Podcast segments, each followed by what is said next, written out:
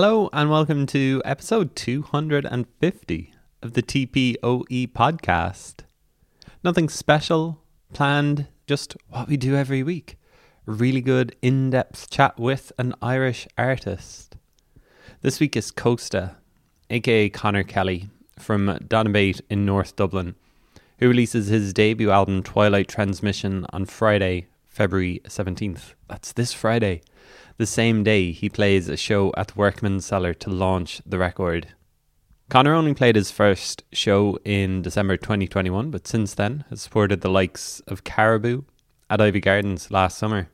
He has been releasing tracks from the album over the past year. We had him on the TPOE podcast doing a voice note for Vox last summer, and he's also released singles featuring the likes of Jape and Fears. Twilight Transmission is a concept record about a fictional network of interconnected radio stations inspired by the outliers of radio station programming, including Donal Dineen, NTS, and Dublin Digital Radio, in an increasingly homogenous radio landscape. So I met Conor outside in Trinity last week. It was a little cold, you know, that early spring sunshine. Was quite nice. A little ambient sound around the place as well, which you'll hear, but hopefully won't be too much of a distraction. Hopefully, it's a nice listen to as he explains the creative process behind the album, how it was made and influenced by lockdown, and what it was like to work with Connie from Fears and Rich Egan of Jape. Let's take a listen to that track with Jape now and get into the chat. This is That Object Spoke to Me. We'll close out on one of the first tracks Chosta made and released from the album Late Night Jazz Radio, and you can get Twilight Transmission at chosta.bandcamp.com.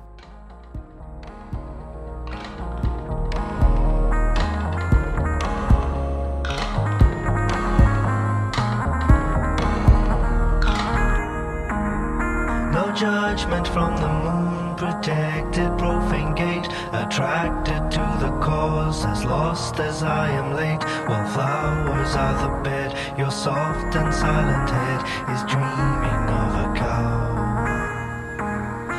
Eternal by the lake, we watch the painter paint, imagining release, happening with peace. The water from your skin drips towards the sand, showering the ants.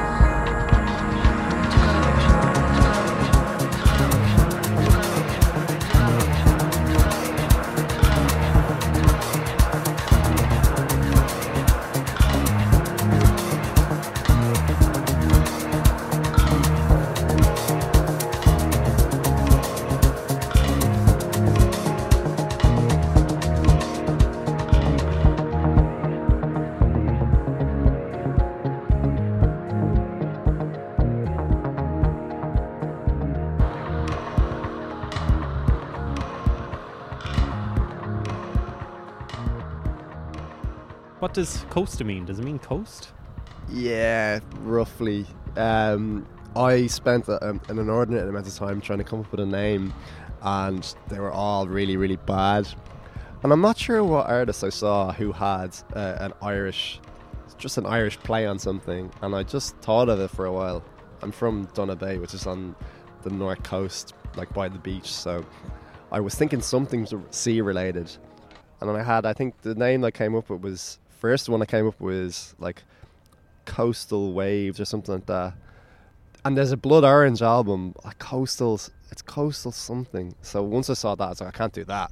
And then I just put two, two and two together and I was like, oh, okay, so we, I'm going to do like the Irish for coast, and that's what it was. Yeah, The naming is the worst thing about like any project, I Yeah. think, isn't it? yeah, for sure. And I also, I don't think I had the, uh, I don't think, yeah, I don't think I had the um, the confidence to just release it under my own name. So Not yet. not yet, anyway. You're launching your debut album Twilight Transmission on the 17th in Workman's Cellar. Same day it comes out. How are you feeling about the album?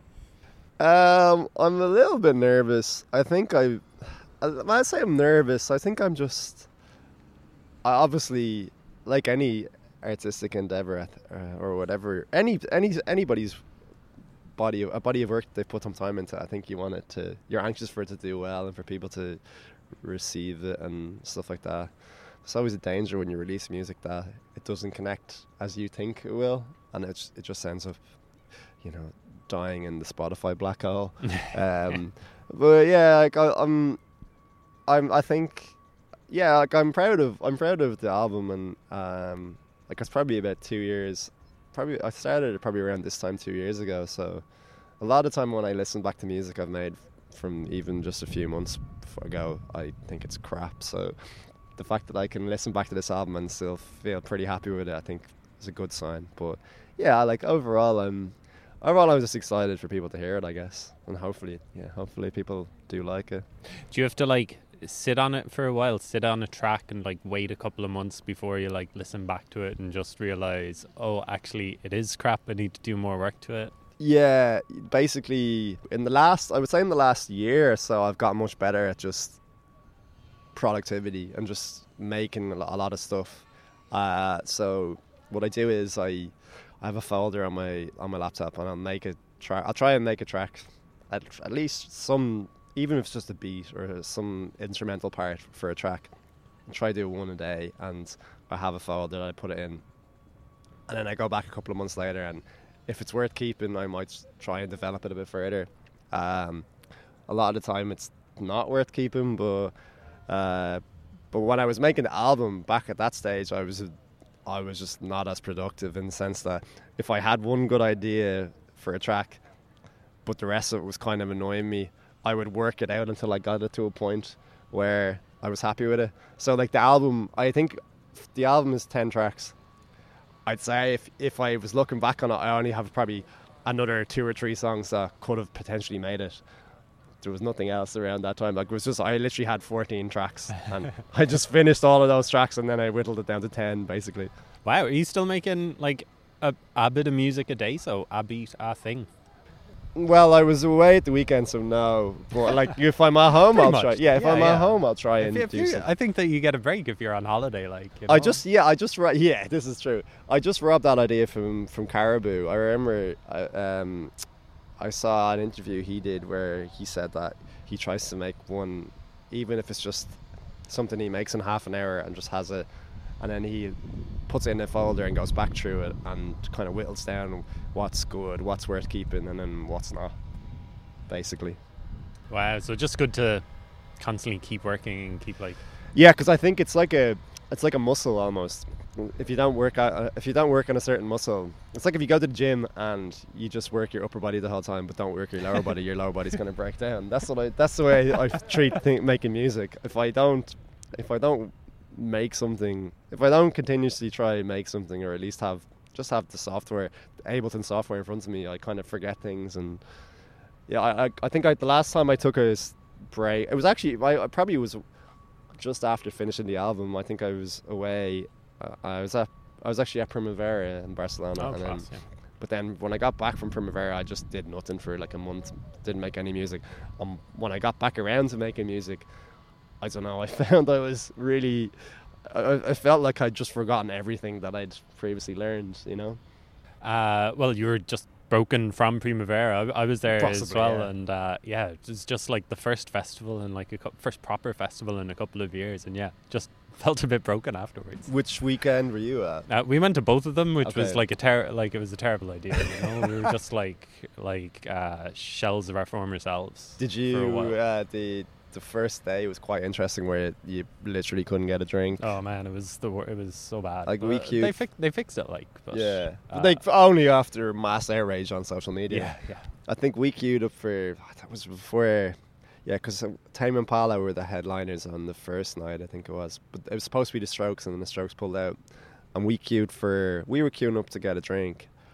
And we queued for an hour, and so by the time we got to the top of the queue, we'd gone from just buying one drink to let's just get drinks for everybody in the group and not have to do this again for the rest of the night.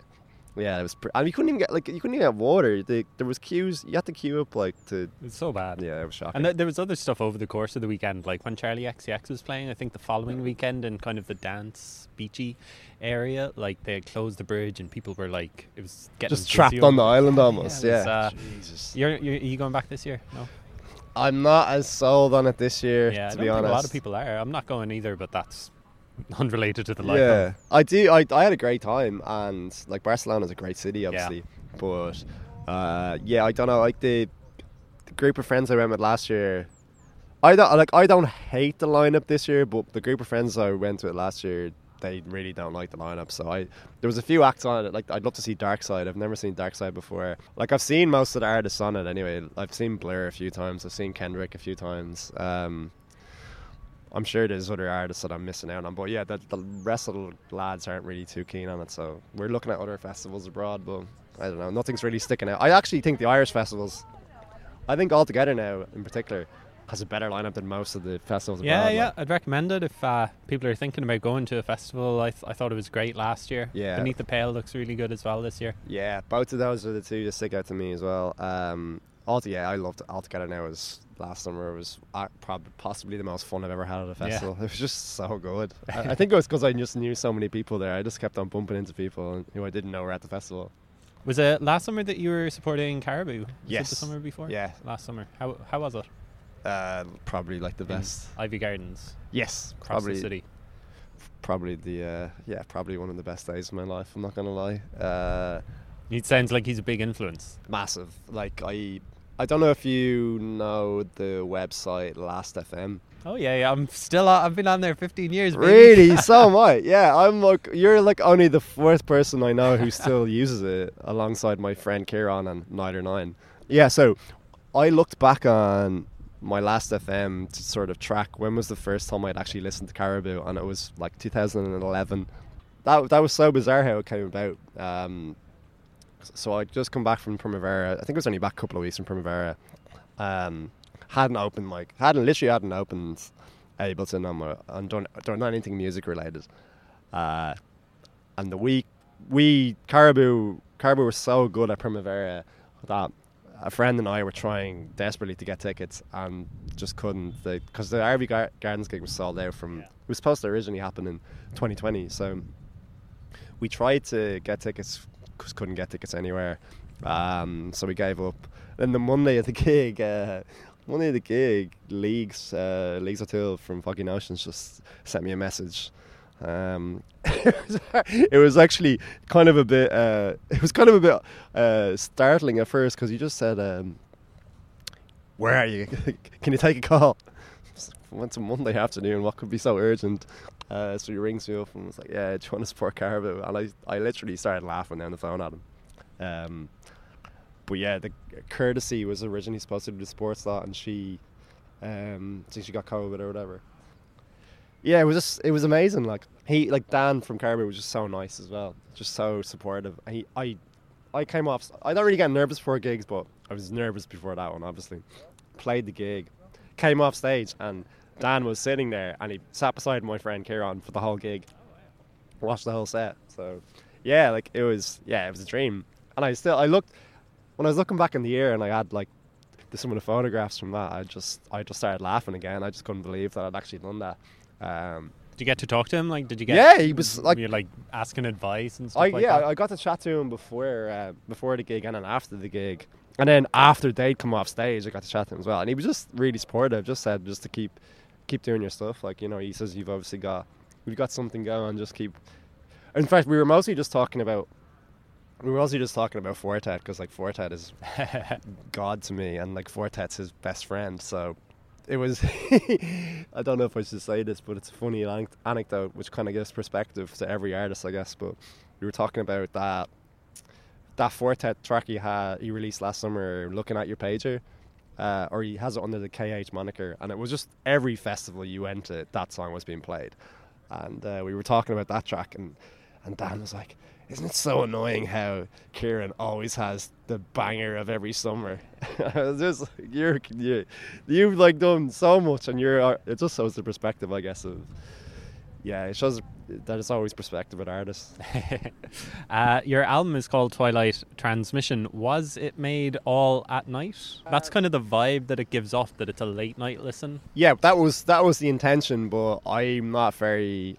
Yeah, like a lot. I would say it was kind of half and half. I, I don't really I don't really work that late to be honest. I'm not one of those people who stays up till three o'clock in the morning making music. Um, I find them more productive during the day. The way so the way I make music is kind of like It's a fairly simple setup. It's mostly just done through the computer. I have a couple of little bits here and there, instruments or whatever, but it's mostly done through the computer. So a lot of the time, like I have a little home studio, but a lot of time I could just be sitting on the couch and I'd have my headphones on and just make music that way. So yeah, it was kind of like I would say I would say it was half and half between um, half and half between daytime and nighttime or evening time. Um, but it was definitely the idea behind the album was a late night listen, and it was heavily inspired by late night radio. Oh yeah, yeah. Do you see it as a concept? Yeah. Oh, 100%. So the first track I made from the album was Late Night Jazz Radio. And that was maybe that was made in like 2020. So that was made during one of the first lockdowns. So basically I was in a, I was in a box room my- my mum and dad's house and like my gran was staying with us and stuff like that. Just it was in the first lockdown and I I don't know about you, but like I I quite enjoyed the the first lockdown. It was almost like a reset. Yeah, the novelty of it. Yeah, I was I was working a job that I hated, and I got let go. I got laid off, which was actually a blessing in disguise because I hated it anyway. Um, and yeah, you're just I and I think the weather was quite nice during the first lockdown and stuff as well. So I realized that I hadn't really listened to radio for years, and I just got back into radio as a form of I don't know, almost like replacing the social aspect, replacing meeting up with friends and stuff like that. I would just put on the radio, and I just found a lot of Irish radio was just awful. To be honest, like it was just so You have to you have to distinguish, I think, between like daytime radio, which is terrible, Yeah. and like there are really good shows across Y- yeah, nighttime and but- across stations as Oh, well. for sure. No, there's but that like that was what I discovered over time. But what I also realized is that they just keep they keep on pushing those shows further and further into the evening. Yeah, later and later. Yeah, yeah, yeah. So, because when I grew, when I was growing up, when I was in school, uh, when I was in, yeah, when I was in primary, this is mad. Like to think back on when I was in primary school, I used to have, I'd have a radio in my room, and I'd, I'd stay up till f- mad hours, listen to Donal Dineen's radio show on Today FM and stuff. I've just discovered some. I I put that on, and I just be like, there's so many, just he's playing just crazy stuff like African music and music from Asia and just stuff that I would have never even known about otherwise. And I had a real fondness for that. So during the first lockdown, um, during the first lockdown, I got back into listening to late night radio and stuff. And and coincidentally, Donal started uh, a podcast or a, a podcast around that time. So I was listening to that quite a bit. And then I made late night jazz radio as a sort of ode to late night radio. And then it just planted a seed of that could be a bigger project, I guess. Uh, and after that, yeah, so after that, the concept kind of took place. But it, yeah, so, sorry, long story short, after a long tangent, um, yes, that is the, it is a concept. The concept is essentially a, a late night, uh, interconnected late night radio broadcast. What uh, happened after uh, that first track? So like, then you get the idea for it. How do you actually like um, plan it out or make it start to become more real? So I didn't, as I said back then particularly, I was quite slow at progressing things. So I think I finished late night jazz radio in the summer of 2020. Um, it's hard to know what the next track was. Um, You were just making music all the time. yeah, but uh, well, no, not necessarily. Not the around that time in 2020. During so we had the first lockdown, then we came out of lockdown, and then we went back into lockdown. So I don't know. I, I really after saying I really enjoyed the first lockdown. The second lockdown was torture because we just kind of had a had a little bit of a glimpse of socializing and being back with friends and stuff like that, and seeing like my brother. My brother had literally moved out a month before the pandemic, so I'd barely seen him for much of the year, and we're like we're really close. So it was just sort of, yeah, I found the, the second lockdown quite tough, and I didn't do much in relate in, in relation to music. Uh, and then yeah, so the third lockdown, the one that was after Christmas in 2021, was when things really went into motion, and that was mostly to do with I sat down and I was just going through YouTube and trying to find old radio broadcasts and stuff like that. So a lot of the samples are just from old YouTube videos. Oh, okay. I was gonna, I was wondering like some of the samples. So it was literally just like YouTube wormholes. YouTube, yeah, yeah, yeah, yeah, yeah, for sure. Um, I know that that was uh, Vox is one of the singles that you released, and you talked about that that it's sampling old 80s and 90s. Um, Yeah. m- Uh, women selling their wares at markets. Yeah, so that come that that was I was I did an in, another interview last week and that was one of the questions and uh, I think people are surprised that when they hear that.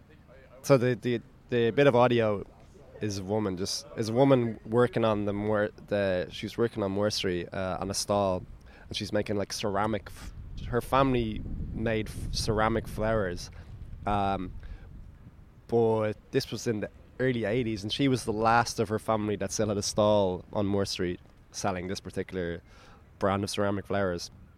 And she's obviously just talking about how they're being pushed off off the streets. And the rest of the it's like a five minute it's like a five minute short piece that on an RT news broadcast. And it for the most part it's around Christmas time so it's really positive for the most part apart from this one part which is really negative. negative. And obviously I took the, the negative part from it. But um I it just it just struck me as something that was really interesting that gentrification was happening back then as well. I just assumed it was a modern phenomenon really, but it was happening in the 80s as well. Yeah, so stuff like that, those kind of those little clip, those little samples and stuff like that, were just came from watching YouTube videos when I was bored in this third lockdown. Really, Do you see that as a theme of the album as well? That even though it's clipped from the 80s and stuff, like you obviously chose it for a reason. So is it something that you can uh, relate to? Is it something that you think about a lot, the gentrification of Dublin Yeah. nowadays? Like that comes up on the video for Late Night Jazz Cafe as well, which I was Yeah. watching earlier. Uh, it's you during a lockdown and you're going around to all of the sites of the former clubs. uh, Yeah. what, what little are, are left of them now. yeah, that that was actually a funny uh, a funny shoot. Um, I'll I'll tell you about that in a minute, but yeah, that that was around that time. I think it was. It's pretty. It still is re- pretty relevant, I guess. Uh, the gentrification of Dublin and the lack of venues and spaces uh, for creative endeavors. I think, yeah, but it was definitely heightened during during the lockdowns because, like, do you know the? Uh, I'm sure you've you've seen the Smithfield Market that they used. A few, I think Nine or Nine had an event on there for Culture Night where he had a a few DJs in and Oh yeah, the, ga- the garden. Yeah, but during lockdown, that was like that. That used to be a, a fruit and veg market. During lockdown, it was used to store materials for I don't know some Hilton hotel that was being built. So it was basically the Hilton hotel were renting it out, and this dragged on until literally about six months ago. I'd say they were still storing their stuff over the summer, even after we were out of lockdown. That that kind of thing just annoys me um, because it's, those kind of spaces you can use for something other than corporate entities, I guess. So yeah, like that sort of stuff was definitely a, a definitely a, a, big, a big takeaway. I think, um, big issue, I guess, in Dublin at the time. Uh, it still is. Um, but yes, the late the day we shot the late night jazz radio video, uh, it was with my friend. So one of my good friends agreed to, to be the star of the video and cycle around on his bike, and uh, my other friend Jack shot the video. But the plan was to really emphasize how bleak Dublin kind of was during lockdown, and it really was bleak.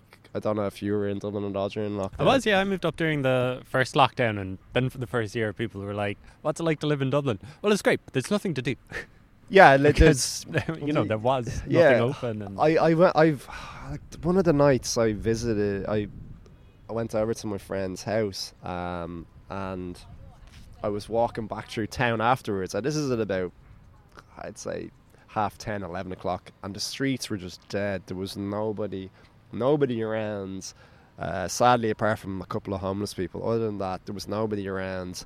Um, it was dystopian. And I just that kind of really in my head I had that as an idea for the video that we were we'd go around Dublin and emphasize how bleak it was, but also to emphasize the amount of venues that had closed down. So we went to I don't know if you know Andrews Lane where Mhm. Hangar used to be. yeah. We went around there, which is now a hotel and stuff.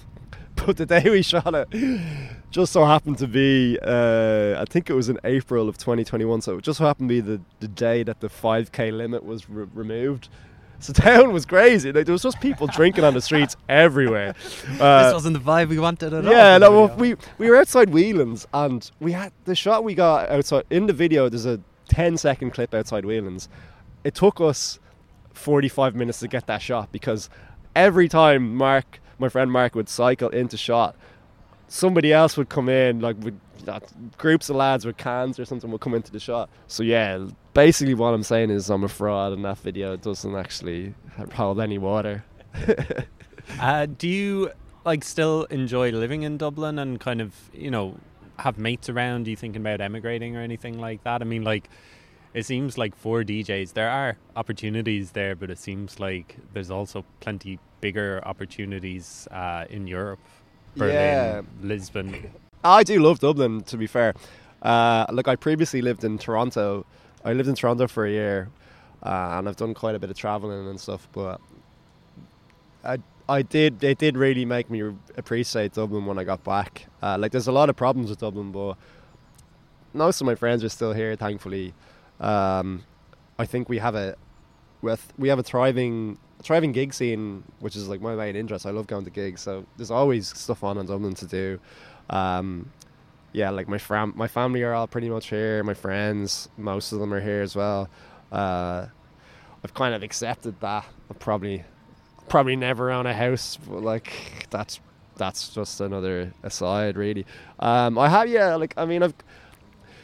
Uh, yeah, uh, obviously, when you go to cities like Berlin or Lisbon or London and stuff like that, you realize, yeah, there are definitely more opportunities, I guess. So that would, the only re- reason I probably would move away is is probably just to build on connections and stuff. Because you do, you do, you do see artists who move to, I don't know, a Berlin or a London, and they automatically they're just already connecting with so many more people involved. and other musicians as well. Yeah, like, exactly. yeah, yeah, for sure. Like I feel like you, I feel like you can really sort of, uh, yeah, you can really get a leg up by just going somewhere like London, having, yeah, just it, just mingling with, mingling with a few prominent artists, you know. But you do have uh, some collaborations on the album as well. You have uh, Jape on one of the tracks you released that's a, lov- on that's a lovely segue. Jesus. and uh, Fears as well Yeah. on one of the tracks. Do you, uh, which one came first? Um, uh, the the Jape track was finished first. The idea for the track with Fears was a lot longer. Like so, Fears Connie is one of my it was one of my friends, and uh, I think we actually became good friends during the first lockdown because um, she had used to have a show. She might still have a show on Dublin Digital Radio but she was looking for unreleased tracks, like just unreleased, unmastered tracks, basically demos. So I sent her, I sent her an unreleased. Actually, I think the track I sent her was "As the Rain Fell," which is the second track on the album. But this is uh, like a much more skeletal version of the track. Um, and we just like we just became really good friends during the during that period. And I had the idea to have her on a track for ages, but I think I asked her to do it. I asked her to do the track um, but her album was coming out, or yeah, so it would have been in 2021 when I asked her to do the track. But her album was coming out, and she was really busy and stuff like that. Um, and event, eventually, she so her, her album came out. She did some bits around that, and then I kind of sent her an instrumental. I her, sent her a couple of instrumentals, but she did. She just did her. She didn't really feel her voice fitted on, on either of them. So this would go back and forth, and we would just send each other demos. Um, I think half the time we ha- like none of the demos we sent each other we liked. It was weird. It was at first we thought something was going somewhere, and then one of us would just be like, ah, "That's not great, is it?" And eventually, I think it was this. I think it was earlier around this time last year, maybe. She just sent me a vocal, and I made the track in about thirty minutes. It was just one of those. Oh, so you made the track to her vocals? Yeah. It's usually the other way around, I'm presuming. Yeah, yeah, yeah. Like the the Jape track was the other way around. Um, yeah, Connie just sent me a vocal. She just said, "Oh, I actually really like this vocal." I don't even know if she sent it to me with the intention of me doing something with it. I think she just sent it to me saying like, So "Oh, just really- like, listen how great my voice is.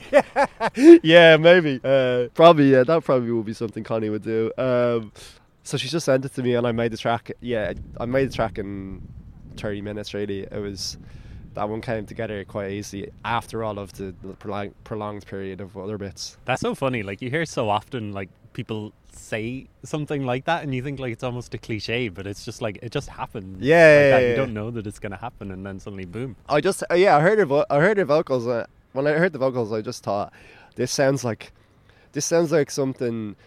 This sounds a little bit like Massive Attack Teardrop.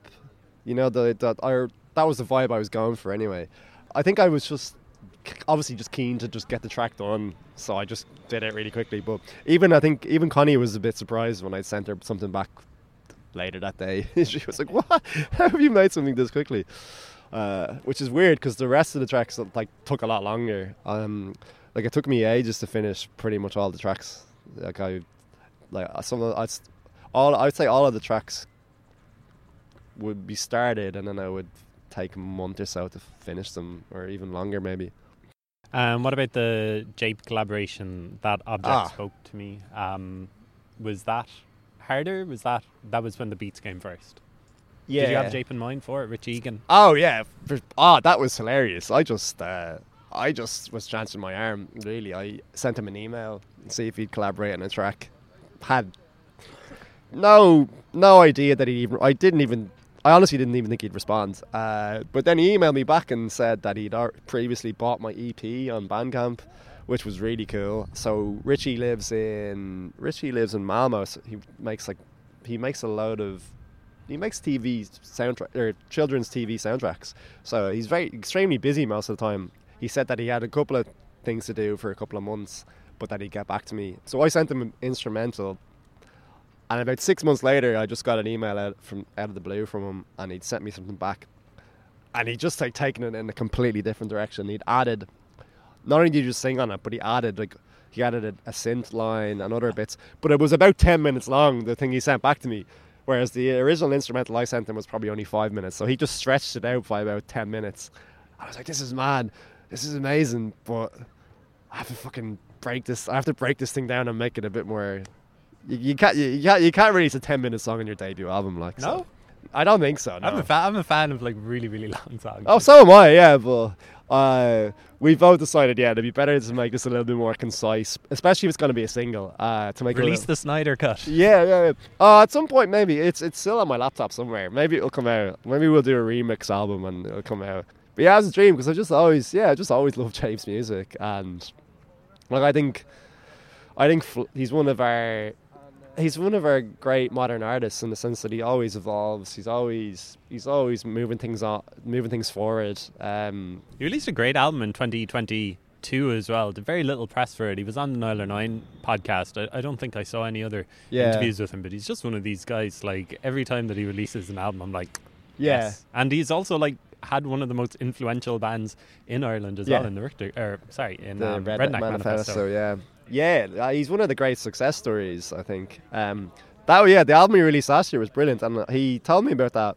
I was texting him and he told me about that, and he just said like, yeah, it's pretty much all this instrumental, and I just had this Casio, just found this Casio synth that I really liked, and made the whole thing on that. I was like, that's fucking mad! Like you've just made it on just one synth, you've just made the whole album. Um, and yeah, he's uh, he's amazing. He's just been so supportive. As I said, he lives in Malmo has this amazing. I was on FaceTime to him one time, and he has this amazing home studio, just like the dream. There's all these old classic dusty synths, and yeah, it's, studio. It just looks incredible. Anyway, but anytime I ask him, anytime I ask him any for advice or just questions about a certain synth or because I'm slowly trying to slowly trying to work my way into buying a couple of synths so I can evolve things along a bit. And he's always just he just has a always has a detailed breakdown of the instrument involved or like what's the what's the pros and cons of it. Like, it's amazing. It's, it's almost like having a it's like have, it's great to have a sounding board like that who's obviously done it all,